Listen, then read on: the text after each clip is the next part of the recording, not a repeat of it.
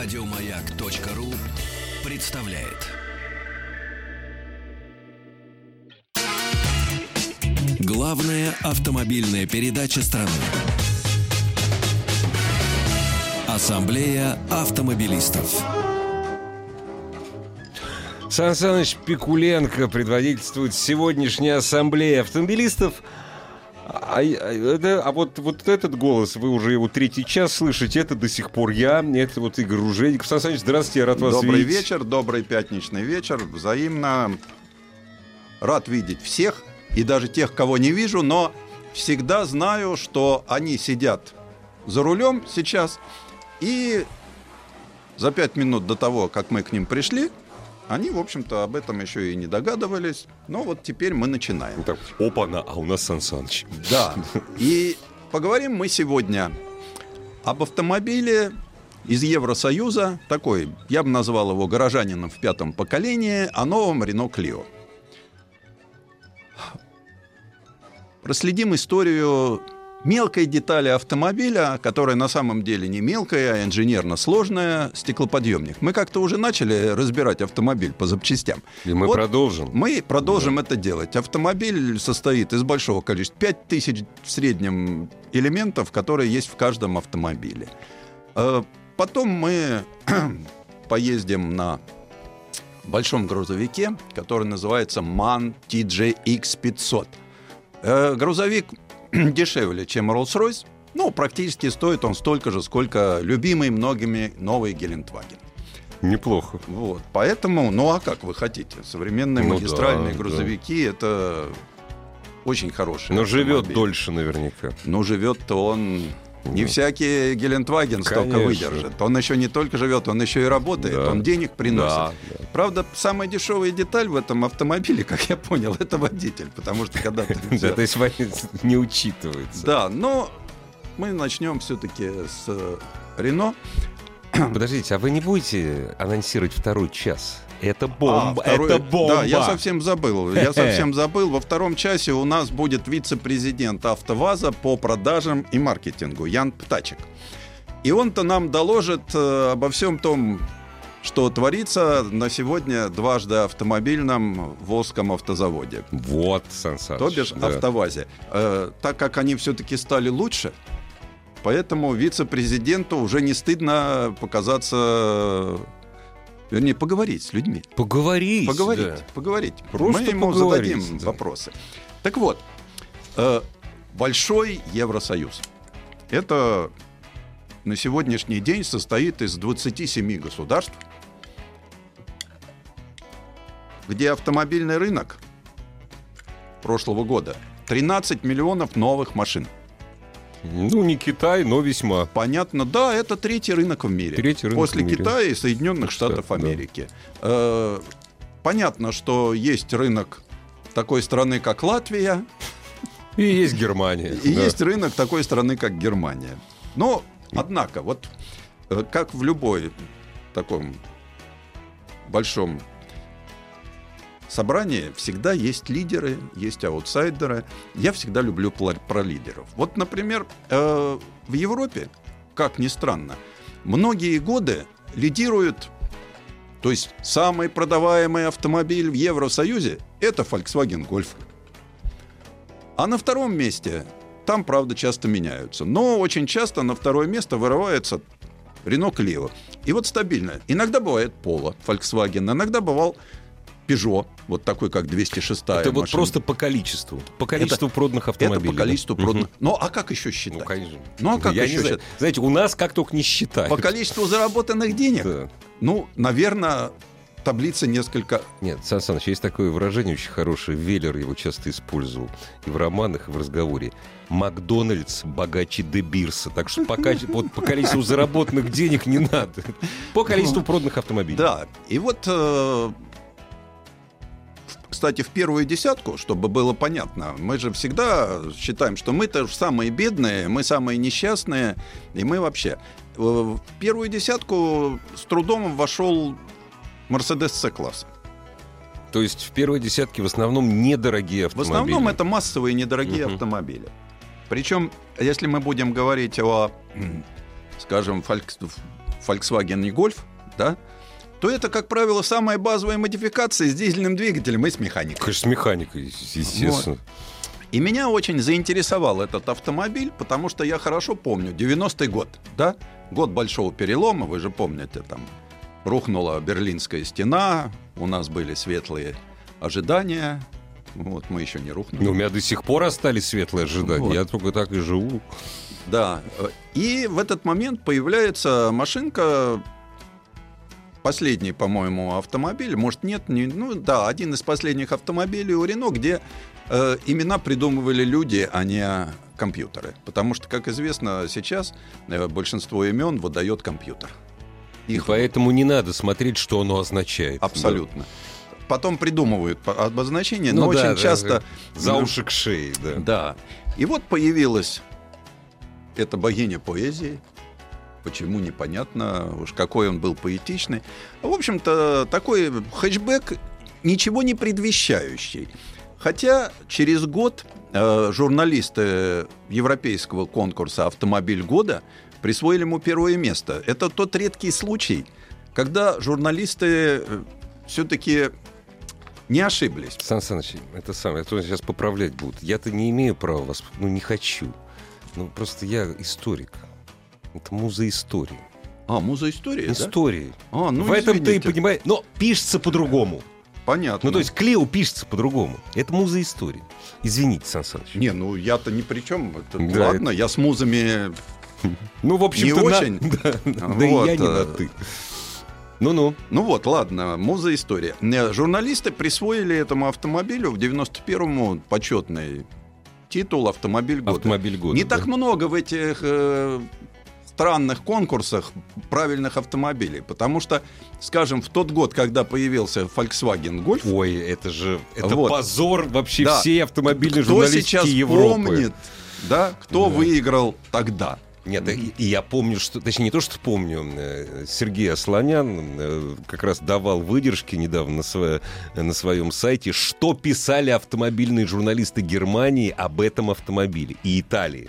Да. О, о гольфе. Вот. Но вернемся к Рено. Да, к Рено. И как-то вот попал в тот период, когда вдруг Европа, у нее в начале 90-х реально она разжирела, разбогатела. И с нефтью разобрались. И он все. попал на такую вот массовую смену поколенческую автомобилей. И вдруг неожиданно Рено Клио стал популярен. И популярен он стал не только у себя дома. Их собирали и в Аргентине, и в Турции, и в Китае, в том еще Китае, да, который только начинал. Да, да, да. И даже в Колумбии, в городе Медельине, кстати, до сих пор работает завод по сборке этих машин Рено. Вот. И за 8 лет было выпущено приличное количество автомобилей. 8 лет это первое поколение, да?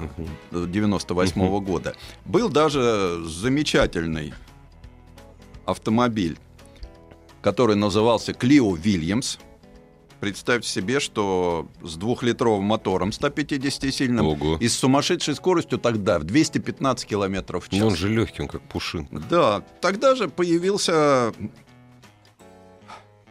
автомобильчики с большими моторами. Это стало модно. И вот эти вот горячие хэтчбеки, которые какой-то период были там вот там Рено 5 из них делали там Рено Турбо, uh-huh, все. Uh-huh. То есть у Рено всегда были спортивные машинки в этом классе. Ну, команда была, Они никогда да. не исчезали. В 98 году появилось второе поколение.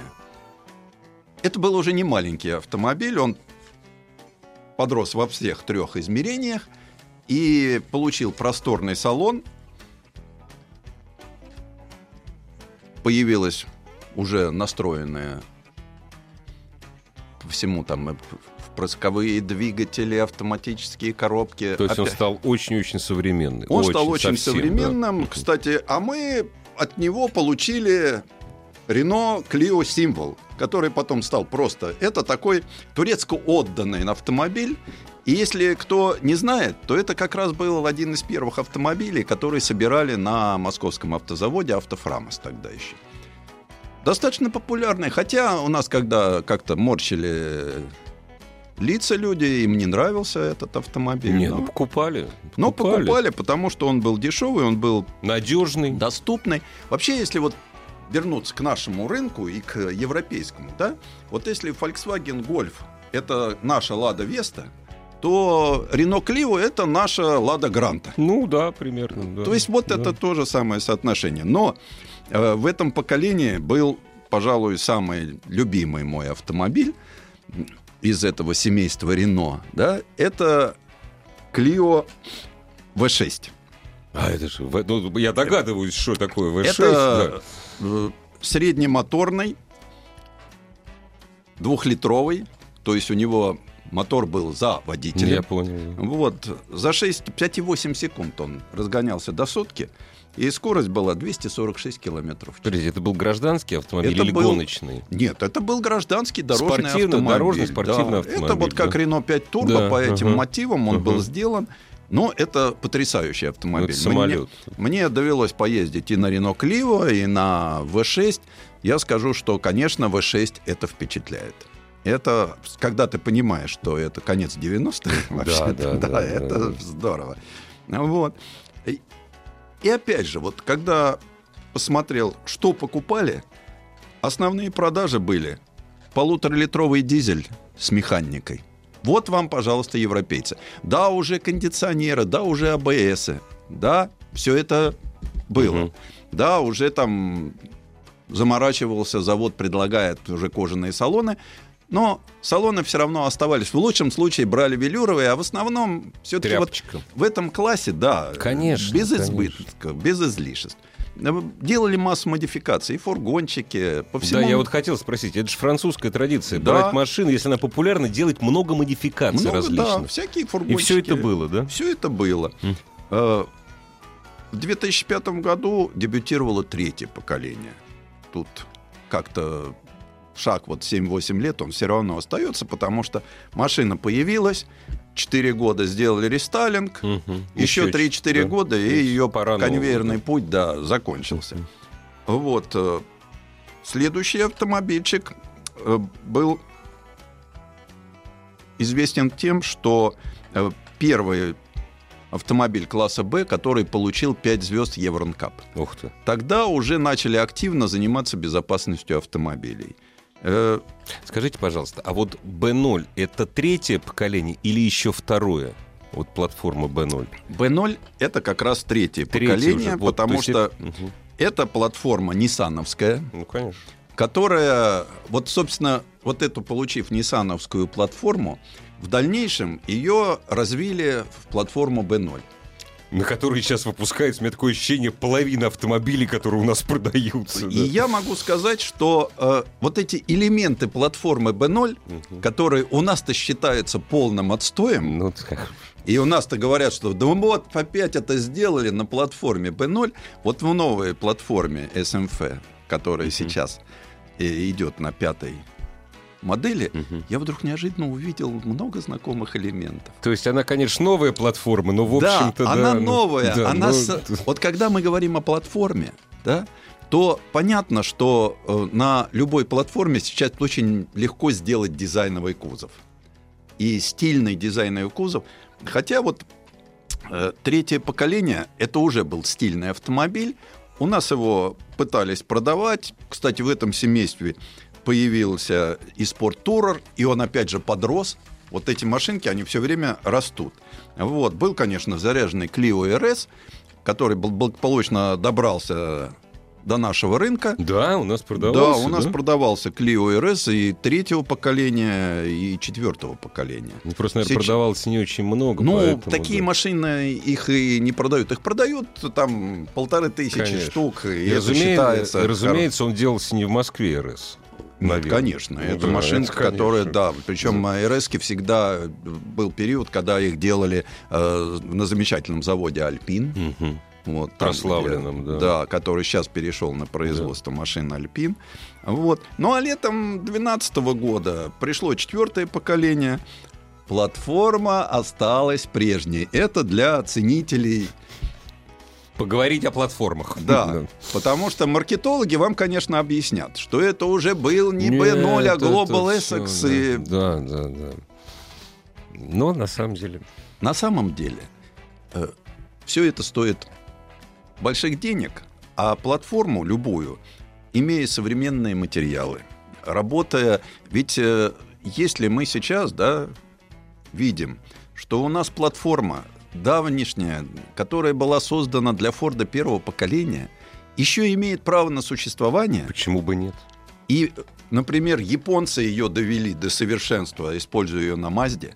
Вольво ее довело до luxury, когда она использовала на своих автомобилях. Ну, прежде всего, на 40 да? Да, ну, конечно, на серии 40. да. Это все-таки Да. мал- малая платформа. Да, это, дорогие Ну. друзья, если вы не знаете, трешка Mazda, Ford Focus и Volvo 40, 40 это в общем-то машина одна и та- ну как одна по-разному. А, это одна это плат- японская, это шведская, Да, это Просто получив, допустим, э, в свое распоряжение, сэкономив на платформе, на разработке платформы. японцы занялись тем, чем занимались всегда.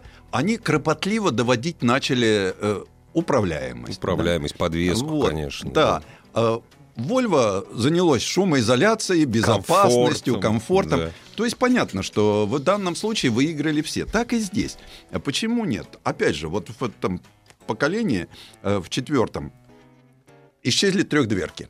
Да. Все. Видно, что время трехдверок прошло. Даже мощные, быстрые машинки предпочитают все-таки не трехдверные. Бывает, но мода прошла. А, Вот э, спорттурер универсал остался. Из моторов популярным вдруг стал в четвертом поколении 0,9 бензинчик. Маленький Мы турбонаддувчиком. говорим популярным в Европе, дорогие Да, друзья. мы говорим про Да. Европу. И, соответственно, с роботом. А вот турбодизелек, пока гонения еще не начались, с шестиступенчатой механикой, э, я в Испании, в горах, правда, не очень торопясь, постольку- Но, тем не поскольку менее. был туманчик, но 4,7 это был нормальный расход. Причем это горы, потому что ты вверх лезешь, вниз Ну да. тормозишь, э, понятно что. Вот, к нам из этого поколения попадал только РС, ну и, собственно, э, это был последний такой вот хэтчбэк, который нам привозили, на этом все и, И похоже, закончилось, закончилось. да. Вот. Пятое поколение, которое появилось только что, м, это, конечно, машинка очень интересная. Э, Решили не экспериментировать и сэволюционировали внешний вид, да? Но внутри все опережающее. Только в 22 году введут удержание автомобиля в полосе. Уже есть. Уже есть, да. Только в 22 году появляются такие вещи, как э, предотвращение наезда на пешеходов. Уже работает. Все, уже есть. Пока предоставили право не покупать такую. Но зато машина-гаджет, как и все остальные, это уже понятно, потому что много очень электронных вещей. Э, Да, материальчики, вот вроде как простенький автомобиль, да, но он кардинально отличается от того, что видим мы у себя, потому что у нас немножко другой подход. Европа готова заплатить, мы нет.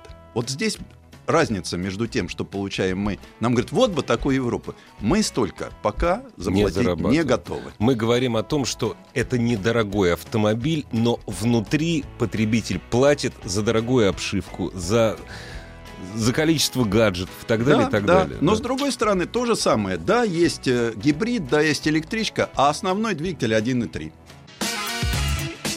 Главная автомобильная передача страны. Ассамблея автомобилистов. Дорогие друзья, Большая пятничная ассамблея, как всегда, под предводительством Сан Саныча Пикуленко. Ну что, грузовикам, что ли, перейдем? Нет, да? мы Нет, сначала к стеклоочистителям. Дворники. А, Дворники. мы же разбираем автомобиль с вами. Конечно, разбираем автомобиль на запчасти. Да. Ведь никто не обращает внимания. А ведь когда мы ездим, у нас там пыль, снег, дождь, все оседает на как раньше называли его ветровом стекле. Вот мне очень нравится Сейчас мы называем лобовым Лобовым. стеклом. Тоже смешное название. Да. А, Ну и заставляют нас напрягать зрение, мы плохо видим. Когда машины только начинали, они ездили на таких скоростях, что им вообще лобовое стекло было не нужно. Но как только они стали развивать скорость 45 км в час, э, то пришлось ставить стекло. Иначе майский жук, прилетевший в лоб водителю, в общем наносил ему тяжелые повреждения. Вот. э, но тогда обходились еще без стеклоочистителей водитель всегда имел Так, ветошь. Рукой можно так раз Кстати, протереть слегка. Вот один из ящиков э, в автомобиле, скажем так, начала 20 века, обязательно был ящик с ветошью. Сан Саныч, вы очень образованный, но удивительно наивный человек. Вы думаете, что такая вещь, как ветошь, она ушла из нашей жизни. Вот не к автомобилям имеется отношение. Сейчас, когда проверяют рестораны, и, значит, по правилам промывать помещение, протирать, точнее, столы разделочные, надо чем? Ветошью. А если вот с современными губками, тебя штрафуют вплоть до закрытия цеха. Ветошь остается. Вот. А тогда ветошь была многофункциональна, Да. потому что стеклоочиститель, в данном случае водитель Рука брал да. Да, и Ветошью, небольшое да. ветровое стекло протирал. Вот. Однако еще в 1903 году италья... англичанин Джон Элджон запатентовал, а потом упорно проталкивал совершенно потрясающую конструкцию, потому что он предлагал как для э, паровозов, вагонов, авто... дилижансов и прочего. То есть это была рама с цепным приводом, и на которой двигалась щеточка. А привод от чего был? А привод был Рукой. рукой. Рукой. И вот э, водитель должен был сделать несколько десятков движений, чтобы эта щеточка пошла вверх. То есть она просто вверх-вниз ходила. И, ходи- и потом вниз, да. И Мгм, вот водитель, а так как водитель в то время э, должен был еще там Рулить. рулить, нажимать Да. педали, переключать рычаги, выставлять опережение зажигания. И много очень, поэтому вот эти движения непрерывной рукой вверх-вниз и очень отвлекали. Э, Но понятно, что это не прошло, но изобретатели не унимались. И говорят, что инициатива создания первого стеклоочистителя с маятниковым движением, то, к чему мы сейчас привыкли, То есть с одной точкой опоры, Да. дорогие друзья. принадлежит прусскому кронпринцу Генриху. Причем То сам он. Не то, что э, заставил на своем автомобиле, а сам. Ну, в принципе, механизм он нарисовал сам, Ну но да, исполнили, понятно. конечно, его автомеханики. Кронпринцу, я Ну, подозреваю... да, да. Не к чести будет. Да, вот. э, Это был единичный случай, поскольку, поскольку на такой механизм на свою машину произошло это в 1909 году. В Российской империи э, прогрессом занялись военные. Ну, как обычно в Российской империи все. Вот. Министерство обороны внесло подобный стеклоочиститель, ну, подглядев, наверное, Ну, на да. машине Кронпринца. Все-таки техническая э, разведка работала и тогда. Промышленный шпионаж. Да, да, да. Он это с этого. Э, Внесло подобный стеклоочиститель в перечень комплектующих при военной приемке автомобилей русско-балтийского завода. То есть, Механизм когда государственный военный заказ, вот, да, вот, да, то да, ты обязан да. поставить, и вот, вот как вот Иначе не принимается. Да, вот у нас не примет армия, например, Да. автомобиль по кличке Козел, Да. если на нем есть э, там ручка с замком, да, Да, да, или да. замок зажигания. Не Да. положено на Нельзя, таком. И да. отключатель массы должен быть Должен на военном автомобиле. То есть вот здесь то же самое. Вот. Механизм был примитивный, поворотный рычаг, закрепленный на верхней части лобового стекла и с внутренней части рукоятка. Э, Снаружи была щеточка. Тогда еще не было резиночки. Так, смотрите, с, с внутренней части опять рукоятка. Рукоятка, опять рукой. да, рукой ну, причем вот здесь, Вот водитель, да. вжик-вжик, но Ага. самое главное, что еще были щеточки. Щеточки То есть еще да, не было да, резиночки. Вот. э, Любопытно, что такой, как его окрестили, бойкие на язык шофера, дворник, выпускали серийно потом. То есть в качестве предлагали В качестве опции. закрепить на да, любом, да. С ростом автопарка ручной стеклоочиститель стал неудобен. В общем, да, Ну, наверное. да, как-то. Руки-то две. Да, вот. Э, В конце 20-х годов прошлого века водитель все-таки еще не очень освободился. Да, уже исчезли масленки, да, уже не надо было все время там подкачивать э, насос. Вот, Но э, все равно скорости росли, автопарк, да, движение. Автопарк, да. Ну и потом все-таки рычагов стало поменьше, Да. они все скомпоновались. Не, ну всё но равно, все равно, да. все равно. И тогда, значит, но все равно э, например, перед маневром любым, да, водитель должен был показать рукой, поворачиваю направо, поворачиваю налево, Ну торможу, да. При Дорогие этом друзья, если вы путешествовали по Испании или по Латинской Америке, они до сих пор так показывают. ну. Им лень включать поворотник, они рукой так через открытое Ну да, и плюс да. еще перед маневром, вот по европейским и по американским правилам, перед началом значит, э, маневра ты должен был нажать на грушу клаксона.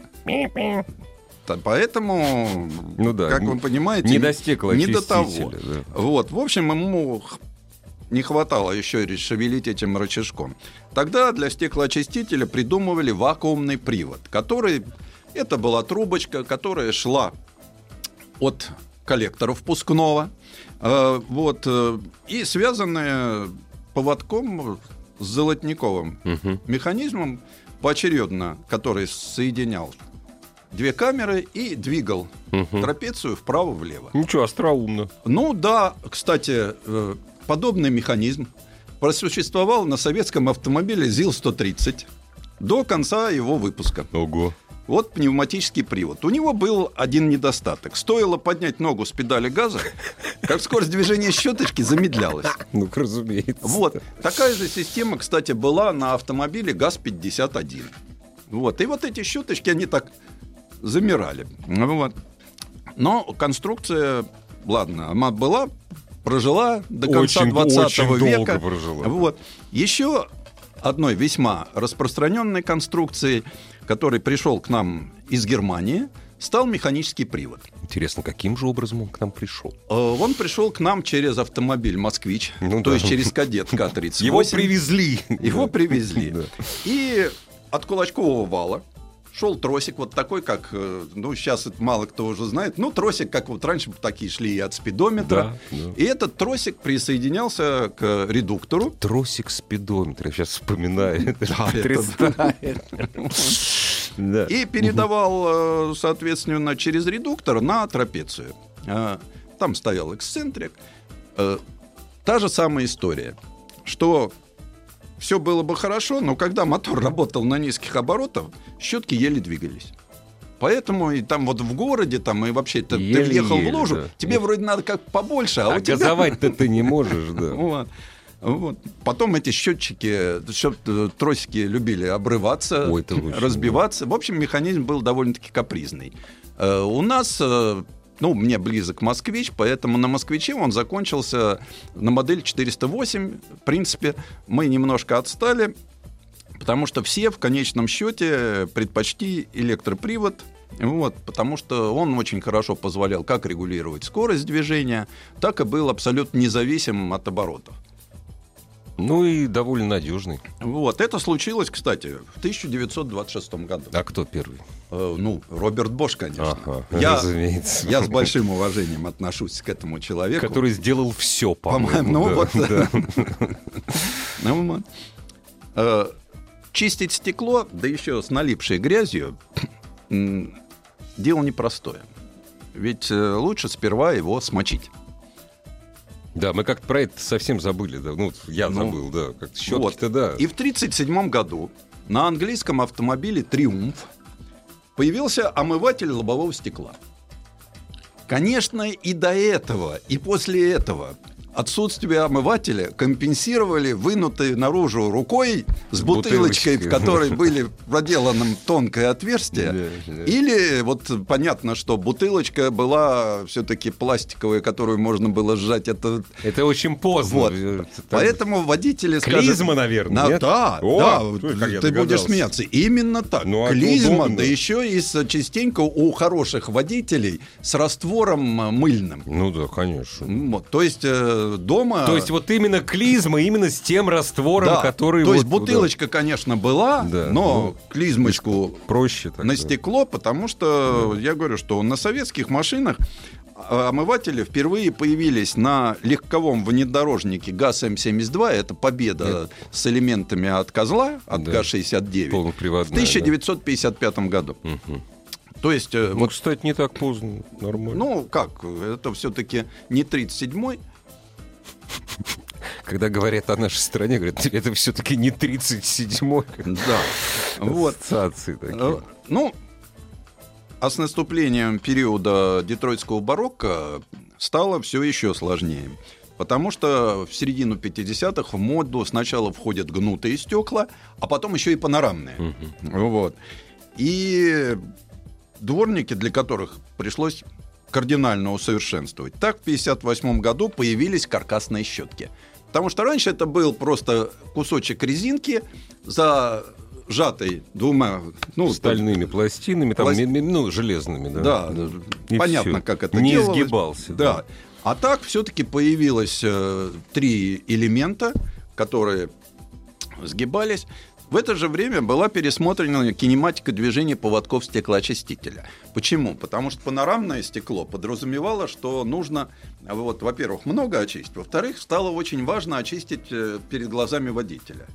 Э, поэтому трапеция стала многозвенной, и при движении сектора работы стали перекрываться. Ну, понятно, что в 60-х во время 24-часовых гонок в Алимане водители, которые там ездили, а там частенько ездишь 24 часа, там и дождик, погода-то бывает такая ну, французская, конечно. вот, э, что на высоких скоростях поток поднимал щетки, и они ничего не видели. Поэтому на будущий год уже, после того, как погонялись по лиману, погонялись по лиману на скоростях за 200, вот, э, поставили спойлер. И тогда вот появились вот эти вот щетки с... Э, вот с этим профилем. С профилем, с профилем да, да, который прижимал. Но это было... Э, Причем ведь э, это сразу стали поставлять в запчасти.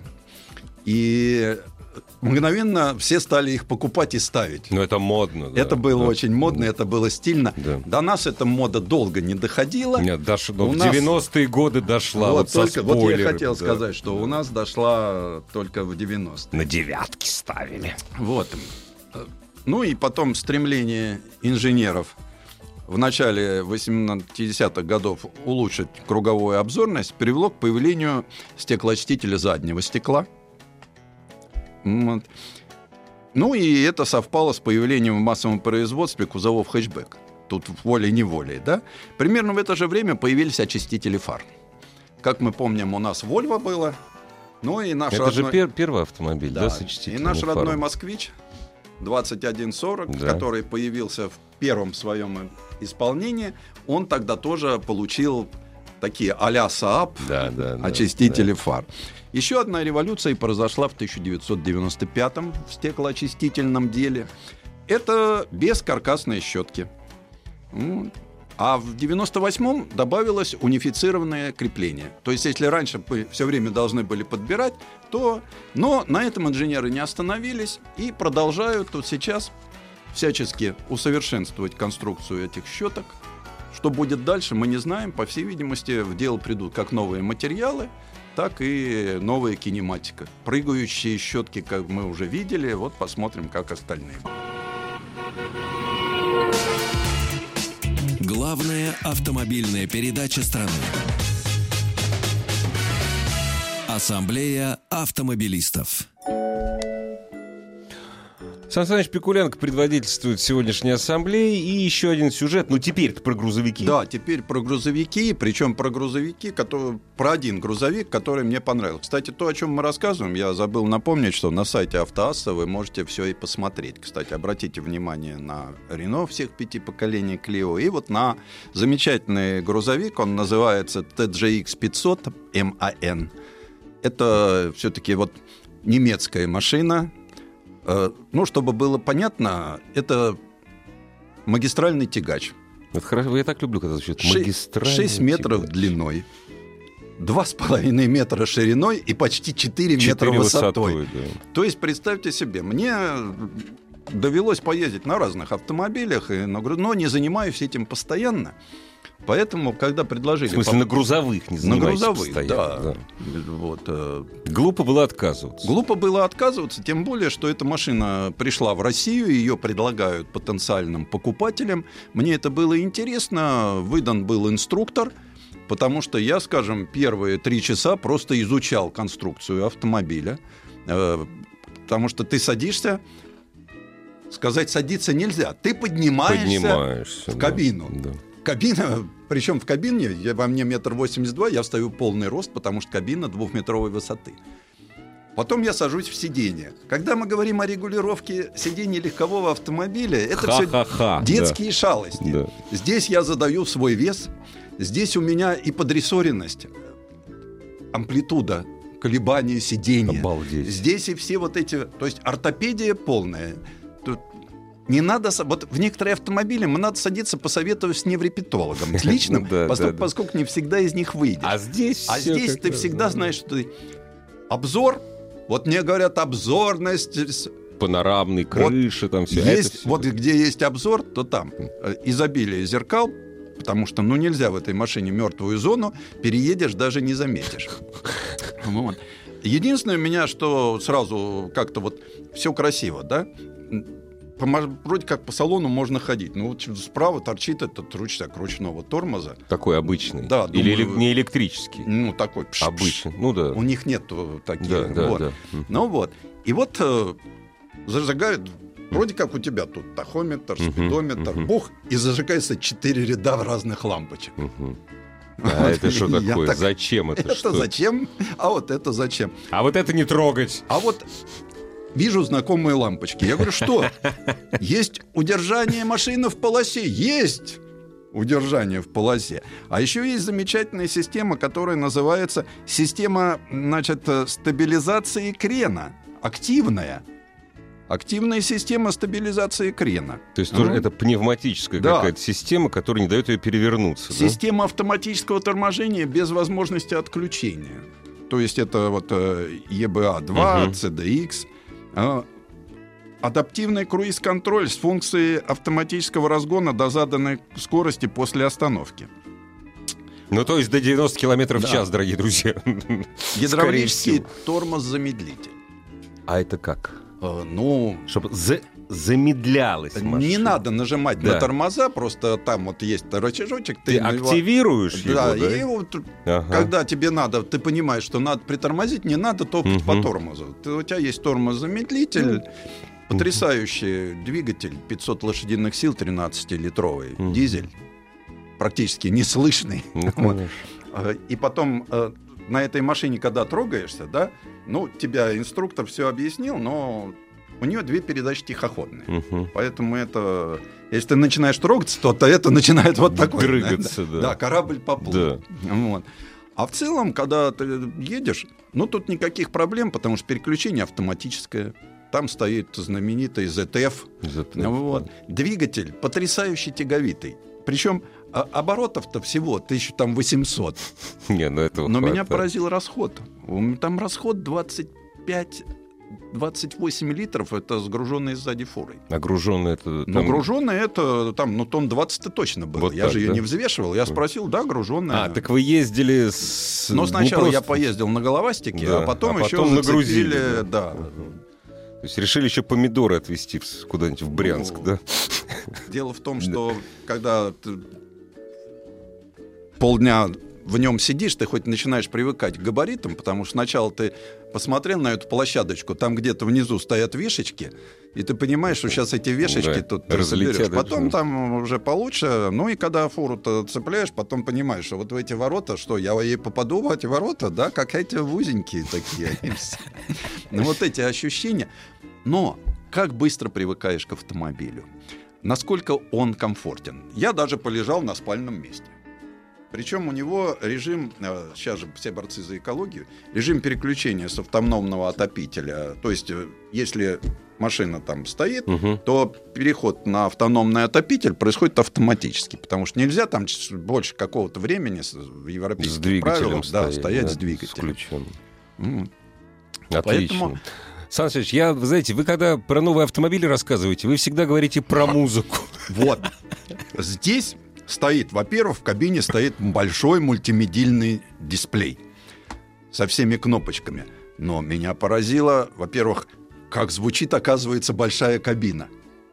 Там, понятно, машина демонстрационная, я увидел там Bose. Серьезно? Да, это меня так Ничего себе. приятно поразило Да, да. с приличным сабвуфером. Да, да. Ну, холодильник на 42 литра. Ну, долго ехать. Понимаете, Да. это вот... И вот я понял, что да, легковому автомобилю не всегда хватает объема. А, А здесь, вот здесь- в двухметровой высоты, два с половиной, там это такой вот большой Сан. Саныч, это звериный оскал капитализма, чтобы водитель не вылезал, ну, 8 часов из-за руля и Да, ехал но- и слушал. Но водитель это самое дешевое, что есть в Да. этом автомобиле. Судя по зарплате водителя, это самое дешевое. Потому что, кстати, до цены Rolls-Royce магистральный современный тягач все-таки не дотягивает, а дотягивает он все до цены э, такого хорошо упакованного Гелендвагена. Ну, ну, видишь, о чем говорить, все нормально. Да, Значит, ну- скоро увидим на наших дорогах. Перейдем к следующей странице, уже объявленной после новостей. Главная автомобильная передача страны. Ассамблея автомобилистов. Еще больше подкастов на радиомаяк.ру.